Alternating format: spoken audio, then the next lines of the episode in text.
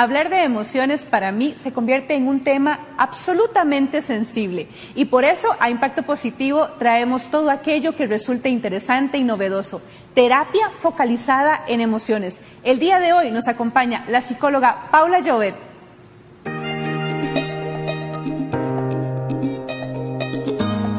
Y esta semana, en este su espacio, Impacto Positivo, traemos un tema interesantísimo, terapia focalizada en emociones. Y para eso nos trajimos a la mejor, que es precisamente la persona que la trae a Costa Rica, Paula Llovet. Muchísimas gracias, Paula, por aceptar la invitación. No, Jackson, muchísimas gracias a vos, más bien, por traerme aquí a este espacio.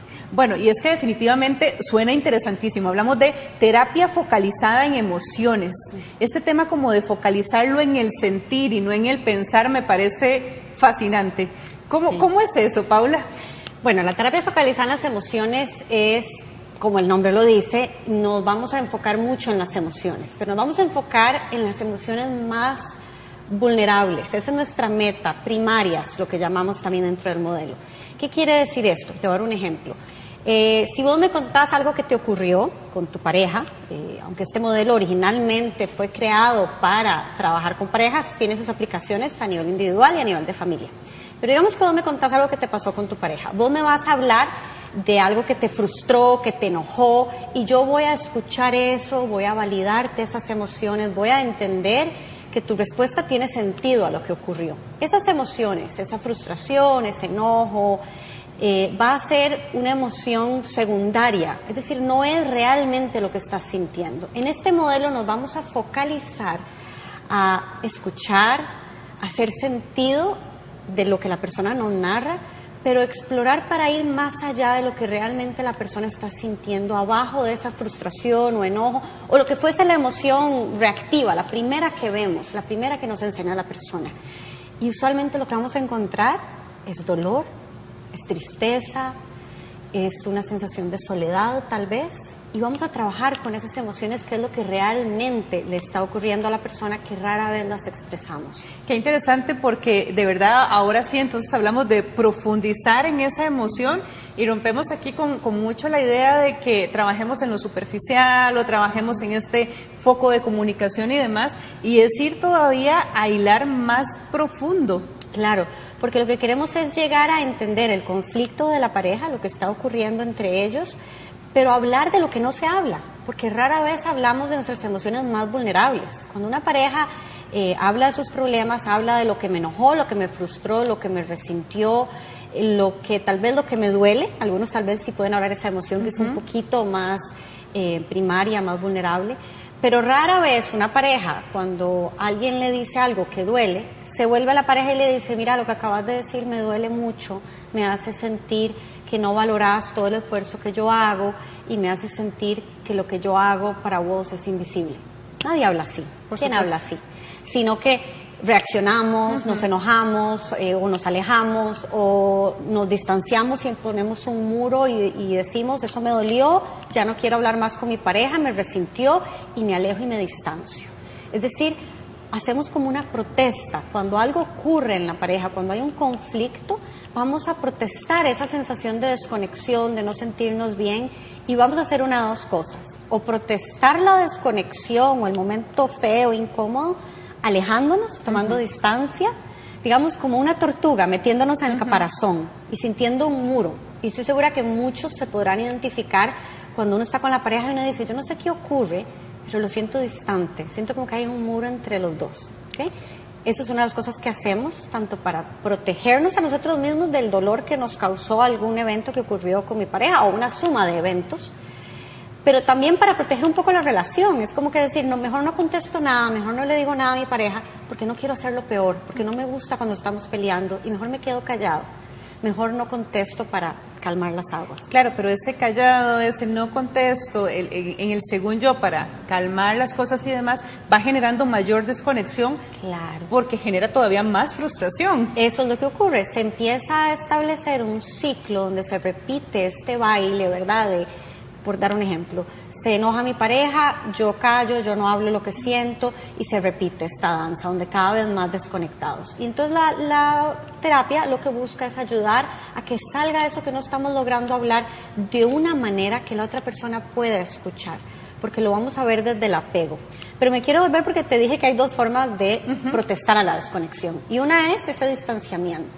La otra es una protesta muy activa de queja, de reclamo, de te llamo, te busco, ¿verdad? Y es lo típico eh, de, por ejemplo, que nos peleamos con nuestra pareja, pero ¿qué te pasa? Pero decime algo, es que no me decís nada. Eh, o le reclamo, es que vos nunca llegas a tiempo, vos siempre llegas tarde, es que no te importa, ¿verdad? Es ese, tal vez criticamos, reclamamos, nos quejamos. Esa es la otra forma de protestar la desconexión, porque en el fondo, en el fondo, lo que la persona está sintiendo puede ser posiblemente una sensación de me estoy sintiendo sola, siento que cuando llegas tarde del, del trabajo a la casa, y te vas directo a comer y luego a dormir y no pasas tiempo conmigo, siento como que ya no te importo, que ya no me quieres. Y eso me hace sentirme muy mal, me pongo ansiosa y angustiada de si hay algo mal entre nosotros. Nadie habla así. Esa es nuestra meta, ayudar a las parejas a hablar de lo que realmente están sintiendo. Y qué importante poder hacerlo también en el, en el individual, o sea, poder tener conciencia entonces de estas emociones, porque para poder hablar así, para poder expresar así a nivel pareja, necesito hacerlo a nivel personal primero. Claro, por eso tiene aplicación a nivel individual. No obstante, Jackson, lo hacemos con la pareja porque nosotros como terapeutas eh, vamos a primero escuchar a los dos y entender qué es lo que ocurre, dónde se quedan pegados, qué es el típico pleito, porque siempre tienen un ciclo que se repite. El contenido, es decir, de lo que pelean, si pelean por dinero, de los hijos, de la familia, no importa de lo que pelean, pero usualmente cuando vemos a través del lente del apego, que ahora nos podemos ahondar un poco en ese tema, vamos a poder escuchar lo que realmente está ocurriendo y usualmente tienen posiciones muy marcadas cada uno. Usualmente lo más típico de la pareja es que uno de los dos tiene una posición que suele ser de la persona que se queja, que reclama, eh, que critica, a veces puede ser un poco hostil esa crítica, y la otra persona suele ser una persona que más bien evita, se repliega, se echa para atrás y se protege. Esa suele ser la dinámica más común. No obstante, también, muy, también se da donde los dos son personas que reclaman, que se quejan, que siempre es quien tiene la razón, los los pleitos son terribles porque van escalando, ¿verdad? Y conforme pasa el tiempo, muchísimo más. Claro, empeora y desgasta montones el vínculo. Desconecta, desconecta. Y precisamente desconecta eso, el vínculo. Exacto. Hablamos en, esto muchísimo de apego. ¿A qué hacemos referencia cuando hablamos de apego, Paula? de, qué hablamos en realidad? Ok, tal vez te voy a contar un poco la historia de cómo surge la TFE, la terapia focalizada en las emociones, para luego entrar el apego, porque a mí por lo menos a mí me encantan las historias y saber de dónde vienen.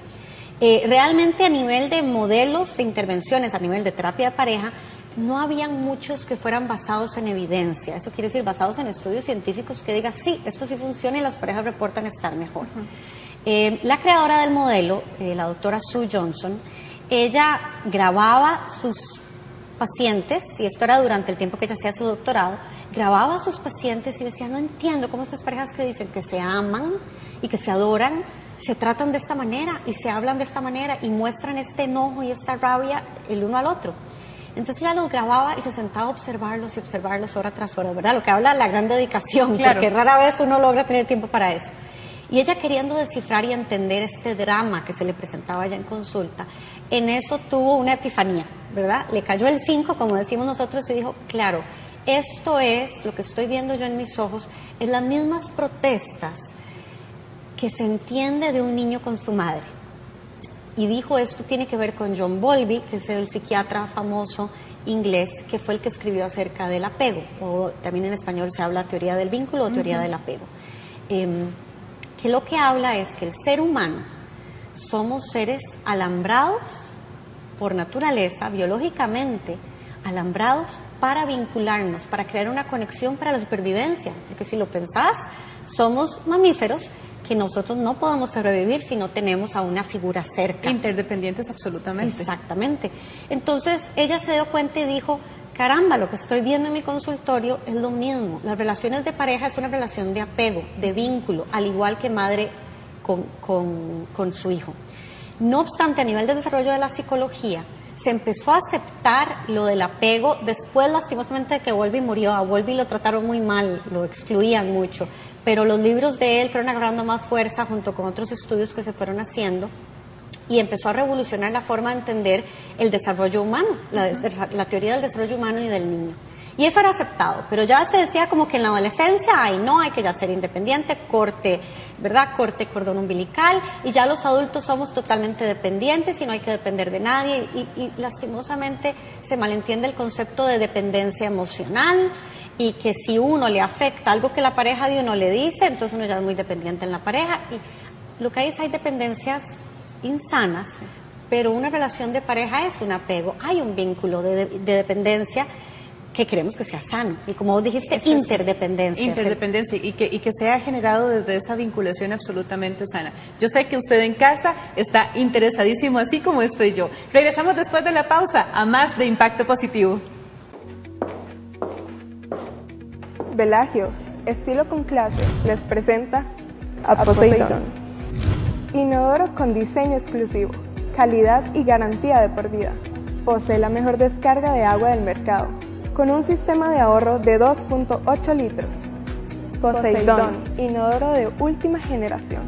Línea europea exclusiva de Velayo. Estilo con clase.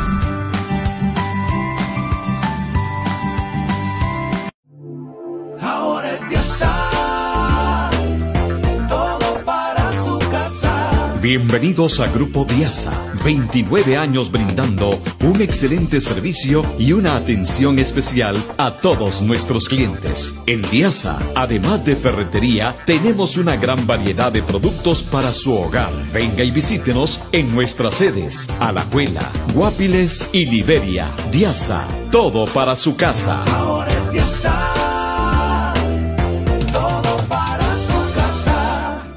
En Industria Surquí usted puede encontrar los siguientes materiales: Prestobón, pegamento corriente, Plus, repellos finos y gruesos, todos fabricados con el sello de Industria Surquí, a la venta en todo el país. Teléfono 2268-8249. Hola, ya viniste a conocer la nueva exhibición con la que cuenta Grupo Diasa de la marca de productos Infinity. 15 años en el mercado y 5 años de garantía en cada uno de sus productos todo tipo de griferías, tanto de cuello alto como de cuello bajo, brillantes o satinadas. Todo el día, duchas, lavamanos y barras de seguridad los puedes encontrar en esta hermosa exhibición. ¿Te gustó nuestra información? Ya sabes, te invitamos a que vengas a conocer la nueva exhibición de la marca Infinity acá a Grupo Diasa. Todo está divino, así que no te lo puedes perder. Y regresamos a este su espacio de impacto positivo. El día de hoy nos acompaña Paula Llobet y estamos conversando sobre la terapia focalizada en las emociones. Antes de la pausa quedamos como en el pendiente de el apego. Sí. Entonces, Sue Johnson se dio cuenta, esto también se da en relaciones de pareja, relaciones adultas, y empezó a agarrar gran fuerza, gran auge, empezaron a darse muchos estudios. Ya tiene 30 años de haber ella hecho este modelo, igual sigue transformándose, siguen saliendo estudios todo el tiempo, pero básicamente es entender lo siguiente. Todo ser humano tiene una necesidad de conexión, todos lo tenemos, lo tenemos desde que nacemos hasta la tumba. y nunca la vamos a perder. Así que nosotros buscamos en nuestra pareja aquella persona con quien nos sintamos emocionalmente seguros, ¿cierto? Todos queremos sentirnos emocionalmente seguros. ¿Y cómo logramos eso? ¿Cómo logramos un apego seguro? Porque el problema es que las parejas que tienen una relación muy conflictiva quiere decir que tienen un apego inseguro. Sí, porque sí existe como tal, ¿verdad? Pero desde otro lugar que es insano. Eh, claro. Eh, el apego seguro es un apego donde yo sé que estás ahí para mí, sé que puedo confiar en vos, sé que si te necesito acudirás a mí. Y esto quiero aclarar, no quiere decir que mi pareja tiene que estar disponible 24/7 y siempre contestarme el teléfono, no, pero quiere decir que yo sé que si mi pareja, por ejemplo, la llamo por teléfono y no me contestó, lo primero que yo pienso es, debe estar ocupado, cuando se desocupe me va a devolver la llamada. Eso le deja a uno saber que es un apego seguro. Un apego inseguro, ¿cómo lo sabríamos? Y por apego inseguro no quiere decir que sea perjudicial, quiere decir que hay que trabajarlo y que hay que ayudar a que ese apego se convierta en seguro. Pero ¿cómo podríamos saber un apego inseguro en este ejemplo tan sencillo? Si yo llamo a mi pareja y mi pareja no me contesta, una persona con un apego inseguro, que hay dos variantes de apego inseguro, va a hacer una de dos cosas. O se va a poner muy ansiosa y va a llamar 20 veces seguidas, mandarle texto, ¿dónde estás? ¿Por qué no me contestas? Contéstame, ¿verdad? Eso qué quiere decir que la persona está angustiada y lo que se dice a sí misma es, no le importa, no me está contestando, Que es lo que encontramos mucho en terapia, ¿verdad? Claro. Y luego está la otra vertiente de apego inseguro, que es el que se repliega.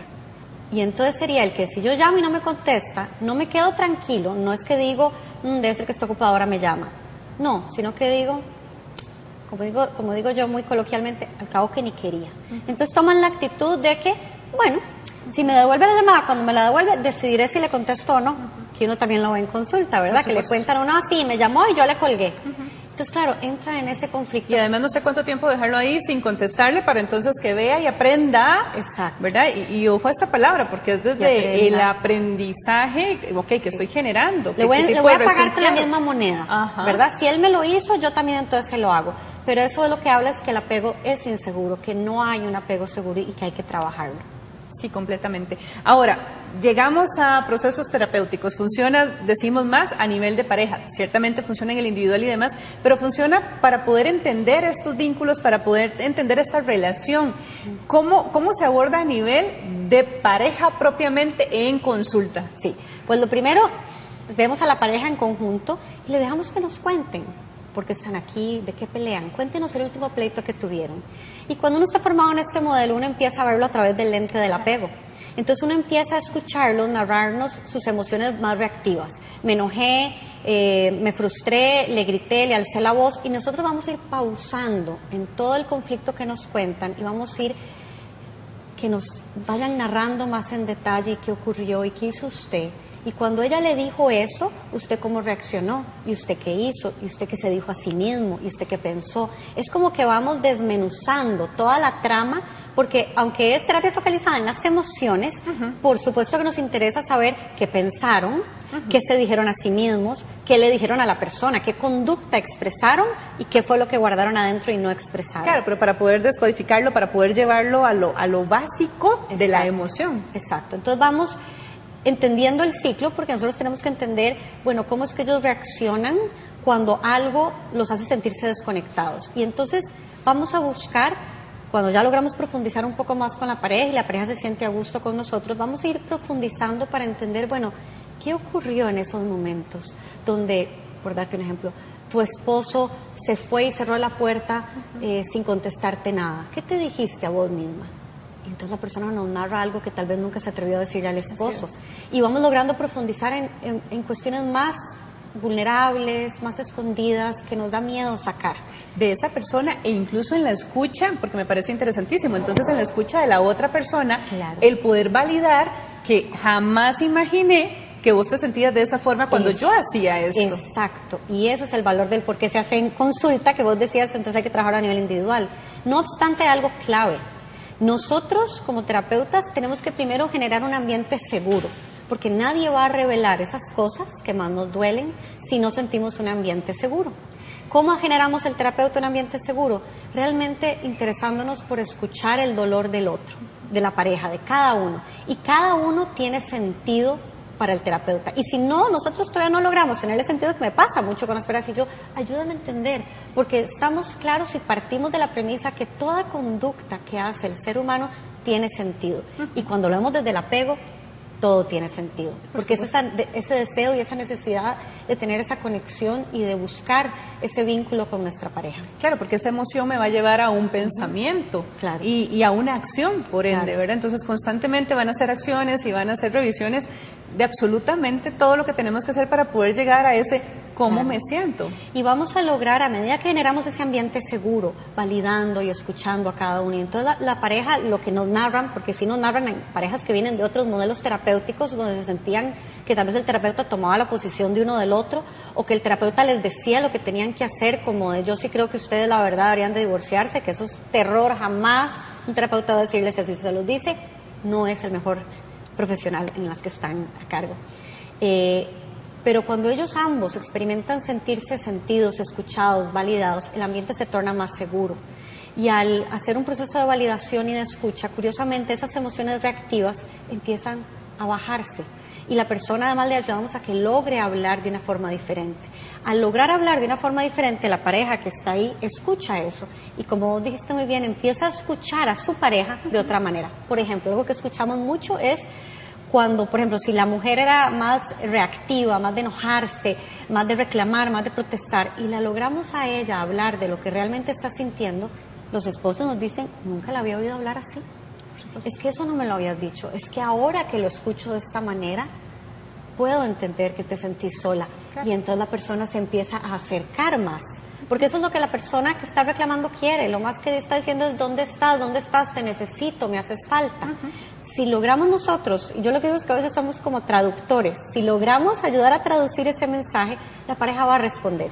Porque siempre que hay amor, aunque esté desgastado, si hay amor, si hay un deseo de mejorar la relación, va a responder cuando logramos cambiar eso. Y si hay disposición de ambos, ¿verdad? Porque estamos hablando de procesos donde definitivamente ambos desean estar y poder reactivar esta relación. Exacto. A ambos los vamos a ayudar a poder revelar esas partes de ellos que realmente nunca logran hablarlo porque les da miedo, les da miedo que su pareja los rechace, los abandone, no les guste lo que están enseñando, no les guste esa vulnerabilidad y sobre todo al hombre en nuestro país también, un país patriarcal.